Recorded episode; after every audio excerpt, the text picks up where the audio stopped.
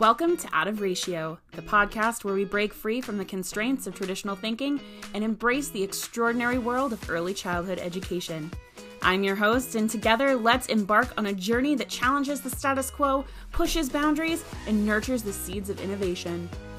So get ready for captivating interviews, thought provoking discussions, and inspiring stories that will challenge your perceptions and ignite your passion for early childhood education. Let's get started. Hi, everybody. Welcome to the first episode of season two of Out of Ratio, the show where we delve into the intricacies of early childhood education. I'm Sam.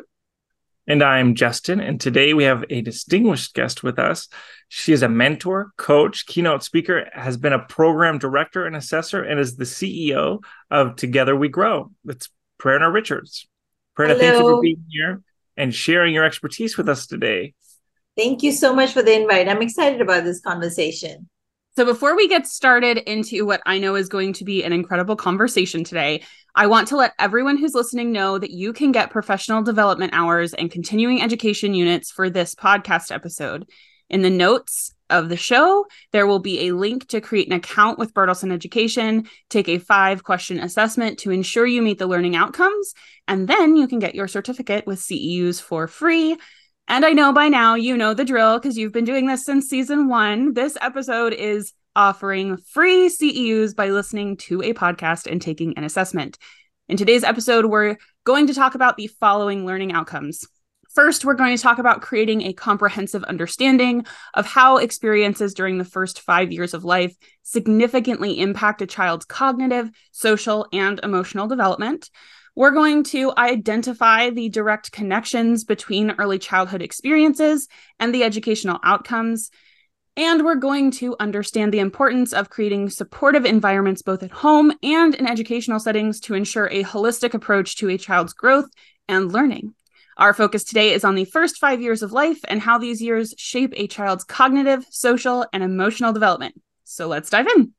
So before we, we get into the main topic, let's have Prerna introduce herself and talk a little bit about what sparked her passion for early childhood development? Well, that is an interesting question because uh, when I was in India and going to college, I was uh, enrolled in interior design. My husband is an architect, and we were supposed to work together. And thank goodness that didn't happen back then in life, but now we're working together. We're matured and we've grown, so it's good. um, I, I really I think I fell into it. I, I I don't know if it was a plan, but it was the divine plan. I'm a God girl and I believe in just the universe aligning things in the world. So we were in Scotland and our older daughter had just started the nursery school close to our house. But they were kind enough for us to for me to bring our younger daughter and hang out there. And that's really where the journey started because they were like, Prerna, you're here all the time. Do you want to just take some nursery courses? I'm like, okay, what's that? So I did that, loved it. And I think it found me versus me finding it. So, and then fast forward, went to Hawaii. And really the plan was to enroll our younger daughter, who was four at the time, to the school next to us. She had an opening and she says, But do you want to work as a toddler teacher? But you'll have to get your CDA. I'm like, what is that? So got the CDA in Hawaii. And then fast forward, before you know it, 38 years have happened in the career. So it, it, it kind of was just like the universe made it happen for me, you know? I love how things fall into place like that. Definitely. Uh-huh. Um, yeah, I definitely think there's some orchestration galactically, you know, to make sure that those things um, happen. Mm-hmm. Yeah. And you look back and it's like, oh, of course that was what was supposed yeah. to happen. Duh. Okay. Yeah. I see. You know, it's so funny because people don't value early childhood educators. And I hate to say this, and my husband cringes every time I say this because he actually said this to me when we were in Hawaii and uh, we had got our daughter enrolled in the preschool and I started working there. And he said, when she went to kindergarten, now you'll get a real job. And I'm like, this is a real job. it uh, doesn't I've get heard any more so real times. That. But you know, he denies it. He's like, I never said that. And you know, now we have our own company and he's working, we're working together. So we've come a long way. But he said those words and it actually it was like, I have a real job. And I am very proud of the work I do.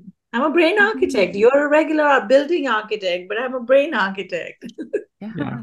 I think that's one thing that um, you and, and Bertelsen Education and many others in the field are trying to do is trying to really professionalize the field or change the perspective of our dear teachers because their job, they're professionals. You know, they should be viewed uh, with just as much respect as K through 12 teachers. And I think I personally I have the highest respect for early childhood educators, highest because they truly are laying the brain foundation for the rest of their life. And I know we're going to dive into that, but this really is the most meaningful work. You're influencing the next generation. You're setting them up for success or not. It could go either way and and nobody remembers their early childhood educated teachers right when they thank somebody they get to college they that professor did this and that professor but the foundation was laid in the early years mm-hmm. and so yes it is the most meaningful work it is uh, it's a calling you know this isn't even a job for me this isn't even a title for me it's a calling for me that i'm on earth to make the world a better place for children and i believe that so deeply yeah. uh, in whatever capacity that means yeah. Well, Prerna, tell us a little bit more about your day to day or the, the work that you do um, as a speaker, as a early childhood expert. What is what does your day to day look like, and how do you support early childhood development? So five years ago, um, I started my company called Together We Grow, and Together We Grow provides three services: professional development, which is brain based, brain science based, and grounded in SEL, social emotional learning. Trauma informed, challenging behaviors, that's my jam. That's the space I want to contribute. Those children that we struggle to understand. I want to really help the grown-ups understand those little humans that are just getting either under our skin, we can't connect with them, we don't understand them. And so I provide behavior coaching. Um, I do behavior coaching in person and online, and I have a membership for that. Um, but the coaching is really designed for educators to understand and connect and change. Um, and and the goal is clear: from stress to joy. That's what I want to transform. I want to transform as many programs as I can from stress to joy. And the last thing I do is I'm an NAEYC consultant. So programs going for accreditation, I help, you know, with their portfolios and classroom observation. So to your question, Justin, what do I do day to day? The good news is that it's very varied. My day looks very different every day, which I love. Um, I get the opportunity to meet lots of people in person, but also online. So I do sessions online, but in person, keynotes, breakouts, coaching. And those three things is what I'm doing professional development coaching and NAEYC consulting. And that's what keeps me busy. Um, and that's the space that I want to make a difference. That, you know, coming from understanding what's happening in the brain and then making sense of the behavior that's happening outside and then making the connection between the brain, behavior, and learning. And so that's what my regular day to day looks like. Uh, speaking on those topics, uh, going deeper with those topics. But I don't know, maybe you feel this way too. The more I learn about the brain, the more fascinated I become, and the more I feel like, gosh, I didn't know that. I didn't know that. I didn't know that. Mm-hmm. So, yeah, I think the the plasticity of the brain, which means like the ability for the brain to change, is incredible for like in the first five years of life. And I think the more that I learn about brain development, and somebody who has a background in international studies and working and has worked previously with underserved populations and learning about brain development kind of later in my or not later in my career journey i'm still kind of early but the, after that initial process of the international development work that i've done the brain development piece is so so interesting when you take a, a macro level like oh what is trauma doing um, to children in in Ukraine right now? What is mm-hmm. trauma doing to um, individuals? And you're in Texas, so you see this very widely. What you know the the border crisis right now? What is trauma doing to those children and those families? Um, and being able to understand the, that the the trauma that these children have are is manifest in the behaviors and in kind of the situations and circumstances that they're in in early childhood education mm-hmm. settings. It's um, crazy. I mean, trauma is one big bucket, but you know, just even children in affluent families, middle class mm-hmm. families, it doesn't it doesn't uh, have barriers, right? If if your needs are not met and if you're not understood, you act out, and you become that child in the classroom. Mm-hmm. It just it's just uh, trauma is definitely on its own big bucket. I mean, in the news with Ukraine, um, uh, you know, not even Ukraine. It was with the uh, Hamas and the uh, Israelis. They were talking about recently with the little four-year-old who saw her parents being killed. Uh, my heart is going out to that little girl. Like, who is going to adopt her? Who is going to take care of her? Because she's going to need a lot of love and a lot of understanding to deal with something so horrific that at four, she doesn't understand, but is going to follow her for the rest of her life. Yeah. I, I think she's American. I think her, they were trying to release her. She's one of the hostages, but it's just, it's just so sad that we do this mm-hmm. to children, but even regular, you know, the behaviors, I don't know if you've heard this, but I hear this constantly. The behaviors in the classrooms are getting worse, much worse than they were before COVID. And that's mm-hmm. not an imagination, it's for real because the grown-ups capacity has reduced they're under stress parents educators and then the children are feeling it mm-hmm. And there's more and more acting out behavior more and more intense in the classrooms right here in our own country yeah, I yeah. definitely I definitely view COVID and I tell this to our team all the time to be very grateful that we've kind of come out of that societal trauma. My daughter was born right and and yours too tiffany would have been born right before covid um mm-hmm. and so it's really interesting to see you know my son who is three and a half years older than her and how they handle things differently or how an, attuned to what's going on they are. My son is like super we we joke and call him the empath. Like he he he just uh, he knows what everyone is feeling all the time and you can tell because he also feels it. Um mm. so if mm. everyone is stressed that poor little kid can barely function. Like he he you know we need we need to keep it chill for him. Um and then my daughter is like she doesn't care like yeah. her mood is her mood and no one else can yeah. affect it and so it's really interesting to see how like the coping mechanism there so, Sam, you mentioned something about your son being in tune, and I think those are the children. So, our older granddaughter is like that, highly sensitive and very mm-hmm. emotionally intelligent. Um, mm-hmm. but I also call them the canary children. Um, the canary children. Do you remember the canary story? Do you guys know about the canary story? No? Okay. So, so you know, when the miners used to go down into the caves to mine. Yes. Okay, now it's coming back. So, when the miners used to go back down there, they would take a canary in the cage.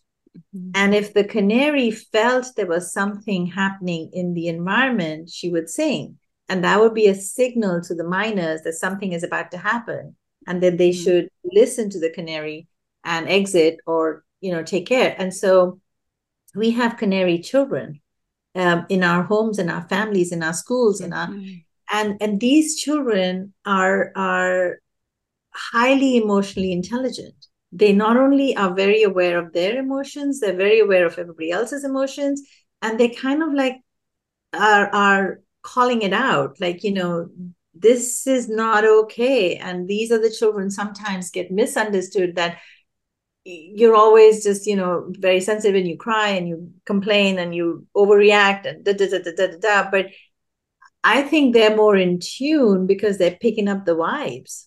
Mm that's a really cool way to look at that. I had never I've never thought of it that way, but yeah, absolutely. I mean, if if even if we like my husband and I haven't said anything to him, there's no reason to to think that there's like stressful things going on.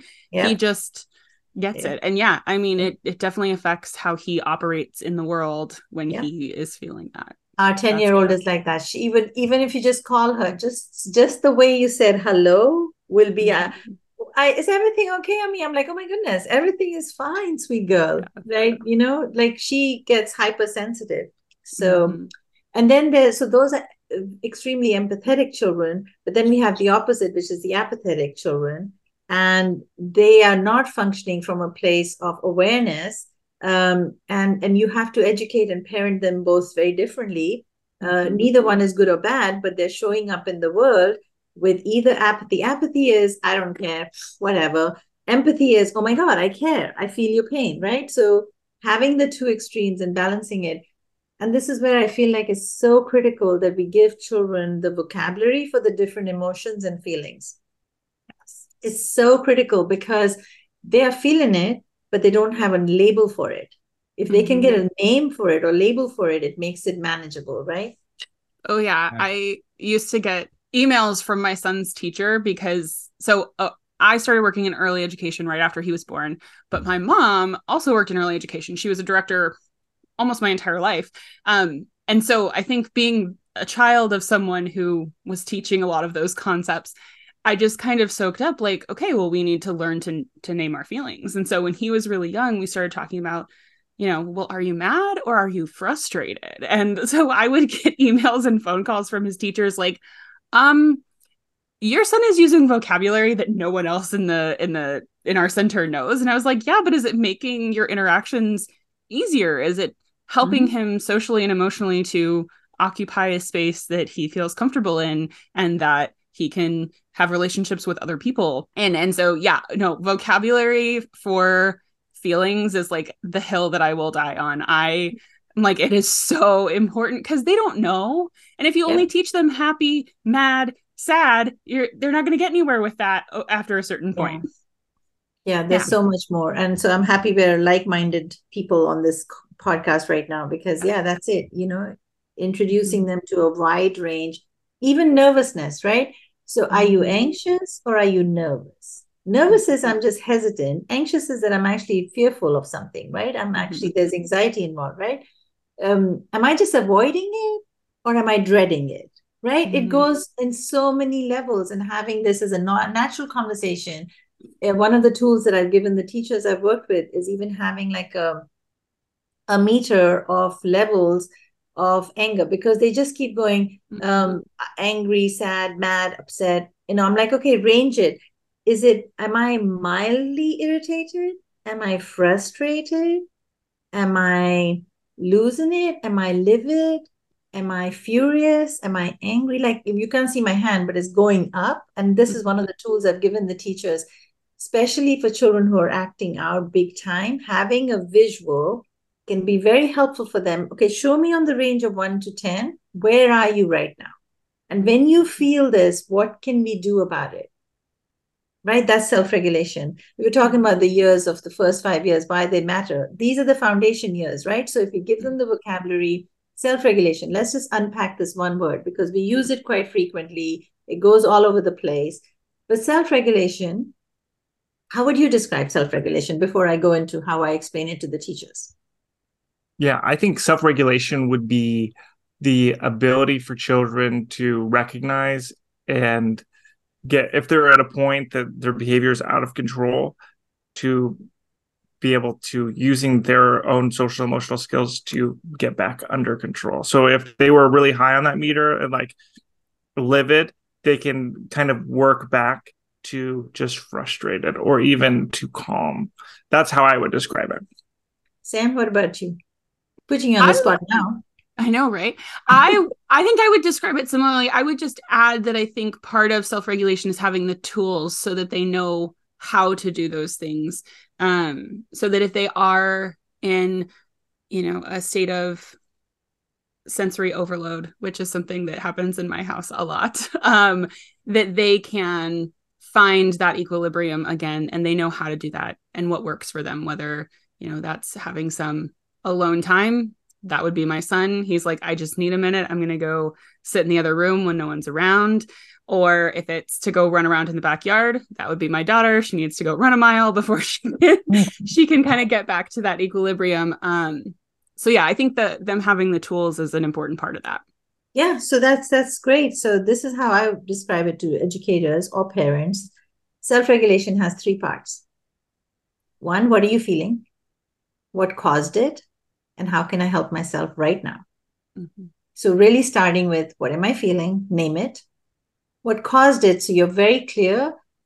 um, it's very important for grown-ups and for children i go between grown-ups and children because a lot of what happens for children is dependent on the grown-ups brain if the grown-ups brain is not in the calm brain it just goes south for the little ones so what caused it is really good to separate what i'm feeling for who i am children will translate that into i'm a bad person i can't mm-hmm. listen i can't i'm a horrible person no you're not horrible you're not stupid you're just struggling at a task so mm-hmm. separating what I am and what I'm feeling.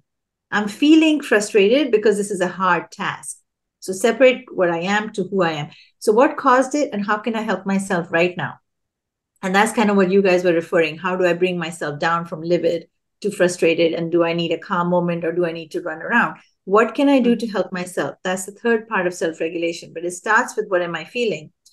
But before children can self regulate, we have to have grown-ups who can co-regulate with them so children are not born with the self-regulation skill children who have grown-ups who co-regulate with them teaches them in the moment how do i do this so for example i'll give you a teacher example uh, was in a classroom the other day a preschool classroom and um, she was doing small groups she had a couple of kids at the table with her the rest of the kids are playing and this is sweet little girl, Sophie. She started going, eh, eh, eh. she started kicking under the table and she started, eh, eh, eh.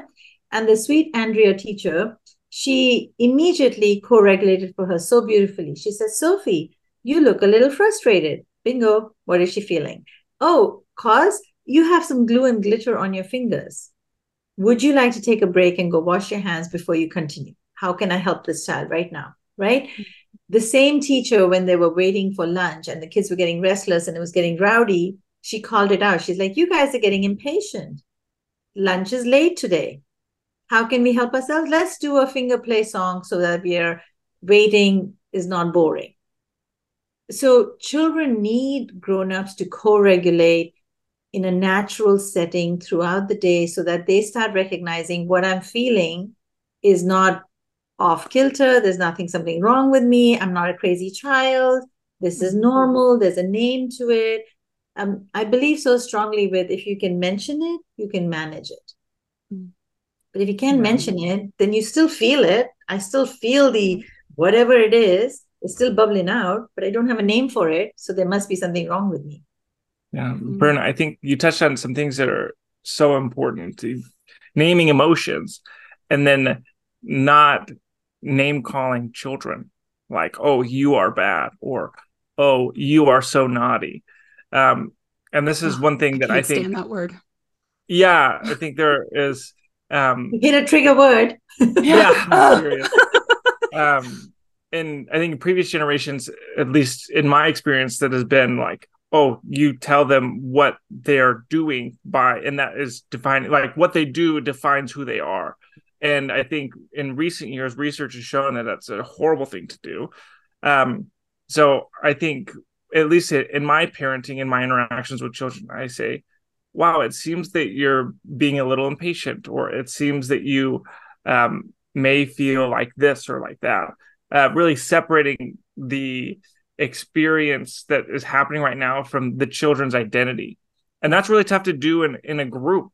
I mean, if you're mm-hmm. you're in a classroom of super rowdy four year olds. I mean, I have a rowdy four year old and I sometimes feel out of ratio. Um, but if you're in a classroom with 10 four year olds or however many, it's very difficult to say, oh, to, to really stop, think, and say, okay, yeah. what could be triggering this emotion in them? And how do I co regulate with them?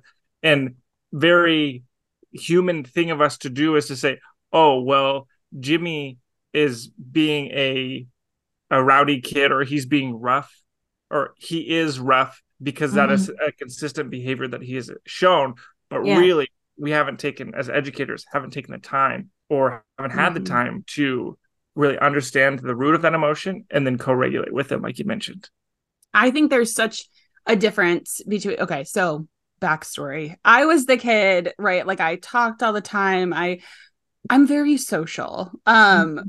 like but i was the little girl that got called like, oh, she's so talkative or she's too much. Oh, I was that too. Oh, I was that too. Every report card was if Prerna could just stop talking. But look, we were leaders in the making. Why are you Right? stopping us? We were leaders in the making. That's why we're on a podcast because we just couldn't bu- stop talking. there you go. you know, she's bossy. She's so all of these things were as a Yeah. kid, that's what I thought I was. That was Yeah. what my identity became because that was what the all the adults around me would say to me. And you know, like my parents I'm going to take them out of that cuz again, they were fantastic. But sometimes like what your parents say to, when you're, you know, Yeah. eight don't always matter as much as what like the other adults in your life say. Yeah. And there's such a difference between talking to a child and saying, "Oh, you're I'm going to use like it's it's extreme, right? Like you're bad and or you're making a bad choice." There's because you they- know, I would uh, I would even go deeper with that, sam I've heard grown-ups say things like, I am so mad right now, you're making me so mad and so sad. I am so Mm. sad right now. I'm so mad right now. And I just feel like, please, you're the grown-up. You deal with your Mhm. emotions. The child didn't make you feel mad or sad. yeah. right you are choosing so there's a better way to frame that because we say to kids all the time you're making me so mad right now you're making me so sad right now no they didn't do that to you i am feeling frustrated and irritated right now because you're not listening to me and i'm feeling ignored right now. That's the Mhm. emotion you're feeling. It's not you're not didn't make you mad or sad you know so we mix it all up. And um you know i think with with children and with grown-ups with emotional brain right? With emotional brain because there's three parts to the brain right? There's a survival brain that helps us to feel safe in life. That's that's the survival brain. That's the purpose of the survival brain to keep us safe. Whether i feel scared or i feel threatened or i feel insecure or if it's imaginary or real i go into my survival brain. But the emotional brain and you can't see my hands pointing but it's the middle of your head right? Emotional brain acts out. Emotional brain so i really feel attention seeking behavior is a relationship seeking need. Mhm.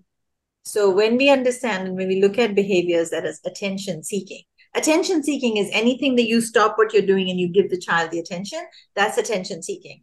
Or you use sentences like you know better.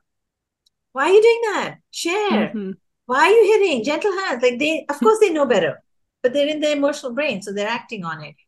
The emotional brain most powerful if you're looking for tips the sentence of instead of doing so quite often we use words like i like the way so and so is sitting i love the way you're listening I, we use this terminology of i like and i love but here's my problem with that i think that is conditional love I Mhm. only like and love you when you listen to me and follow my instructions.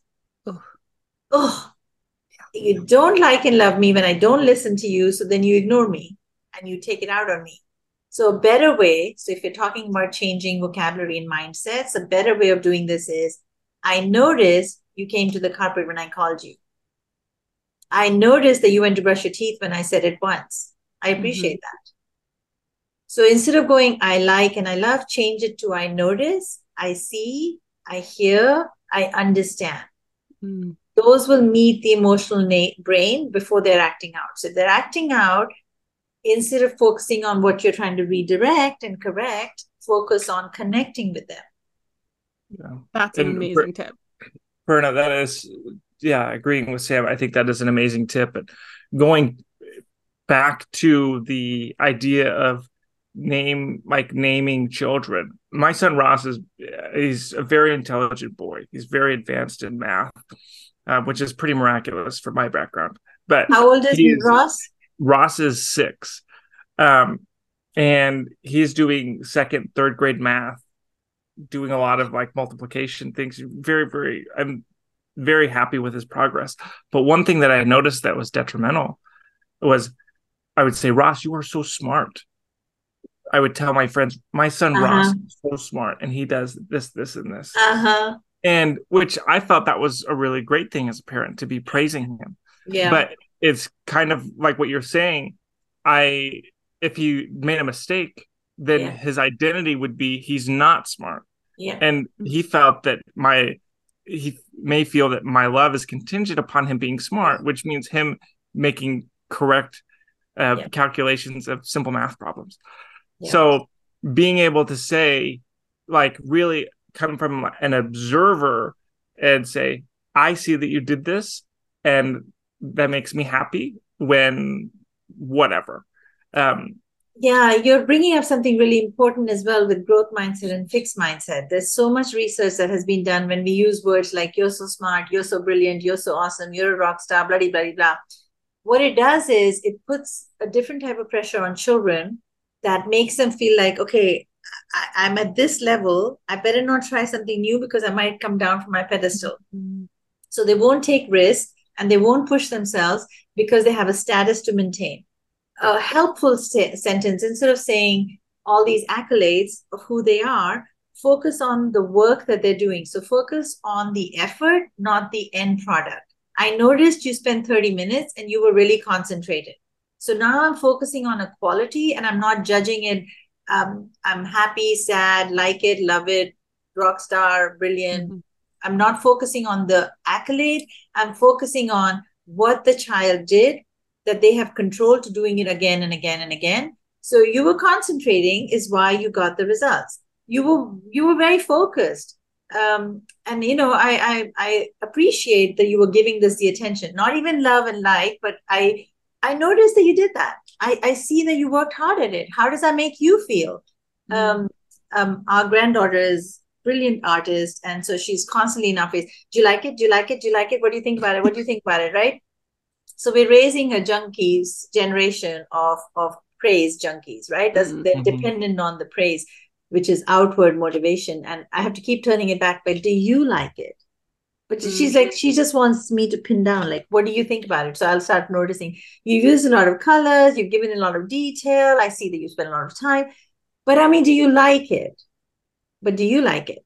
She does not want to let me go. So I've learned how to handle this like it now with very like kid gloves like um i what i love about this is the the joy that it brings out from it like i still want to take it back to the core because i don't mm-hmm. want it to be about like and love you know i'm trying to think of when i was in a classroom and the the things that because it can be tough like justin had said earlier when you have you know the classroom that i was in i had 14 there were two of us which was fantastic but um you know 14 four and five year olds they they they want to know what you think. They want your opinion on everything that they do um and you're still trying to kind of maintain you know semblance of management in in the classroom. And you just like oh i you know i love that you used you know this color because i know it's your favorite color like now i'm thinking about all of those interactions and how you know i could have put a different perspective or a different spin on them that brought it back to well what do you, what do you like about it? But, but tell Sam, me we, we do better it. when we know better sam. We, right well we do better when we know better. I was just saying that one of the reasons i love this podcast is because it, it's a like i i'm still here learning and that's one of the things Same. that i love about it is Same. i really believe we're never done learning and so this is just same. Like I said, this is coffee chats for Sam that we're broadcasting to everyone else. no, same. I feel the same way. I haven't arrived yet. There's so much to learn, and I'm definitely a mm-hmm. different grandmother than I was a mother. Uh, and definitely, when I was growing up, we I grew up in India. We didn't talk about emotions and families. I'm closer to 60 now. I wasn't raised in that generation. We didn't talk about it. It was dismissed, whatever.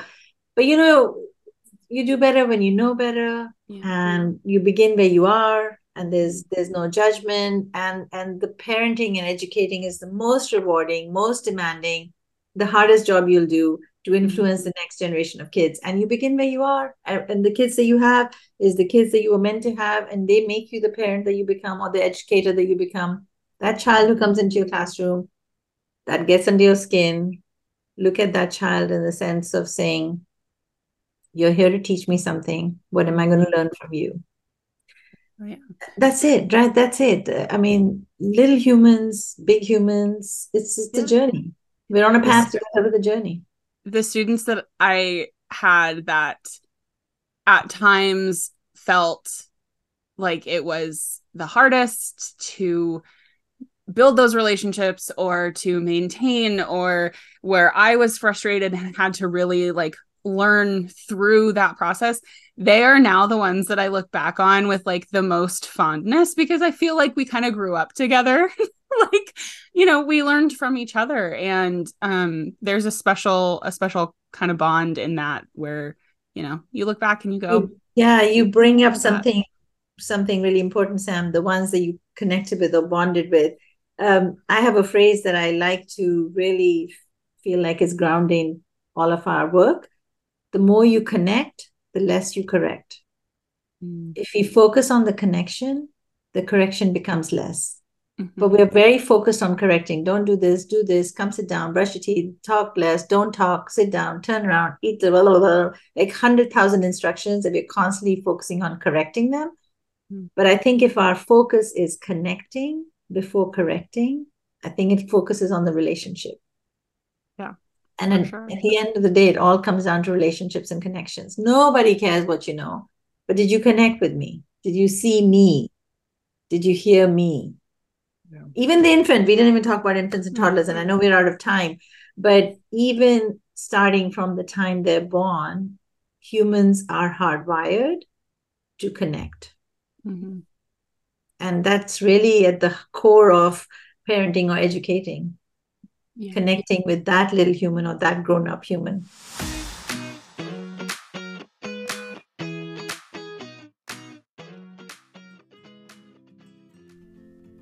We all just made our New Year's resolutions here at Bertelsen Education, probably just like you. And one of my favorite our team has here is to play a more active role in the state communities where we offer our training. To do that, we are hosting a series of live webinars every Thursday now through July, where we will gather as a community and talk about all things ECE in one particular state. These are a great opportunity to learn about training, grants, and other big ECE news in your state, and you can find the entire schedule of live events at the link in the show notes or get more information by visiting bertelseneducation.com slash state lives. February is coming up fast, and in February, you can expect to hear about Maryland, Pennsylvania, Ohio, New Jersey, and New York. So don't wait to go to bertelseneducation.com slash state lives and find out when we're featuring your state. I can't wait to see you there. I'd like to tell you a story. Ross and I were recently reading the book Matilda. Oh, I um, love that. I love yeah, it's a a classic. My my mother in law really loves the Matilda books. All the or not Matilda, excuse me, the Roald Dahl books. We read Charlie yes. the Chocolate Oh, we love them. Yes, yes. Um, and later on, as we're kind of reading because it's a it's a chapter book, so we read over a period of days. And Ross and I got into an argument where he disagreed with something, and he said he looked at me and he said, "Dad, you're not brilliant," um, because Matilda is her teacher continues to really reinforce that she's brilliant and she's like super excited about it and she visits the wormwoods and is like why are you people not recognizing the the absolute talent and just incredible nature of your daughter. And after I dried my tears to to kind of respond to my son, just kidding, um, but it did hurt my feelings. Um, but I recognized that the environment that he was seeing in literature, he was bringing it into his own experience. I love it. I so love it when we see i think that's a, a, very instructive book to say this is a family situation that we don't have in our family or this is a good example of why we don't or like of somebody who is dishonest at work and her dad yeah. um but using literature to be able to explain these emotions is really really key and from that experience i had to take it back and i said okay well brilliant isn't who I am. It is uh, some I try to to use the the intellectual power in my brain to make correct decisions and do different things but my identity isn't necessarily this but when we're talking about children's literature Prerna which you love so much is it's important to choose books that you can teach social emotional learning principles off of it's important to choose mm-hmm. dramatic play activities that you can teach from things you know it's important for also for unstructured play Yeah. Um, but when you want to be intentional, you can use the different resources or different activities that can be intentional.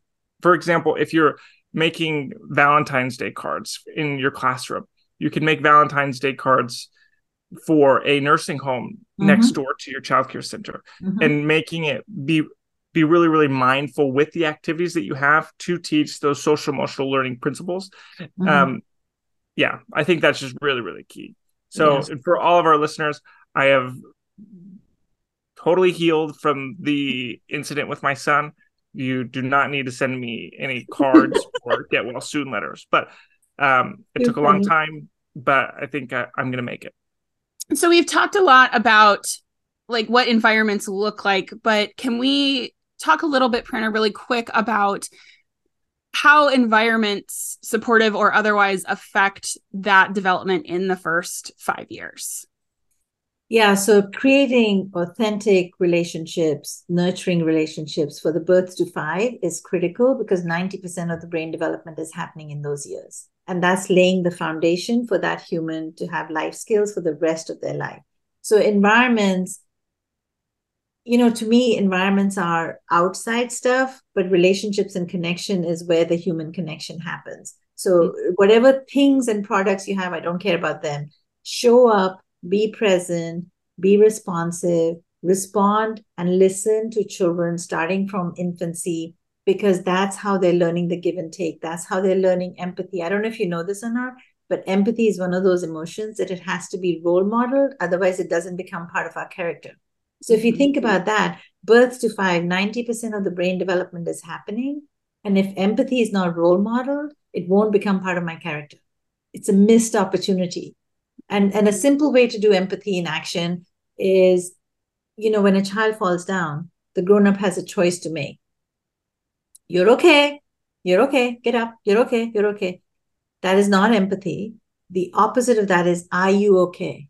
the same three words you are okay versus are you okay mm. it just is a slight switch but are you okay sounds with the care and concern and you're okay sounds like you know how i'm feeling and i'm not okay mm-hmm. so i think if we're talking about laying a foundation for the rest of their life bring some of these qualities in life and i know we're running out of time maybe we'll just have to do it again a part yeah. two i think that'd be great yeah, we could do a part two because we didn't touch on so much. But I don't know, this was the most authentic, natural flow that happened in the time that it happened. Yeah, it was fantastic. And thank you so much for your time today and for joining us. It, it really thank was you. so fun. Thank you so much. You. I feel terrible that I'm running. Thank you so much. Yep, I appreciate so much, you both. What an incredible journey exploring the first five years of life and their profound impact on our little ones. A massive shout out to our amazing guest, Prerna Richards, for sharing her wealth of knowledge and her passion with us today. We've learned that those early experiences are like the foundations for a skyscraper, shaping a child's cognitive, social, and emotional development for their entire lives. It is truly fascinating how the seeds we plant during these years can blossom into beautiful lifelong learning. We talked about self regulation and the importance of giving our students the skills to self regulate, like vocabulary of feelings. We talked about the three parts of self regulation and how important it is for us as educators to be in a place where we are able to co regulate with our students. We discussed trauma and its impact on behaviors, as well as what Prerna called canary children, and how understanding our students as individuals can help us connect more and correct less. I encourage you to take those practical strategies Prerna shared and run with them. Let's create environments that are not just supportive, but that are downright empowering for our little ones. I would love to hear your thoughts on today's episode and how you plan to use the tips that Prerna shared in your own programs or your own classrooms. You can connect with us on social media or write a review, and in that review, tell me how you're going to use those strategies, and I'd love to read them on an episode coming up and share them with our audience. And remember, this is just the beginning. Stay tuned for more episodes where we unravel the magic and mysteries of early childhood education with incredible professionals in this industry and beyond. I cannot thank you enough for being a part of Out of Ratio and for joining us in our first episode of season two. You guys, I am so excited for everything that we have coming your way this season. We just have the best people who are coming to share with you, and I can't wait for you to hear it. Your curiosity and commitment to learning make this community a wonderful place to be. Keep shining, keep thriving, and keep nurturing the bright minds of tomorrow. I'll see you next time.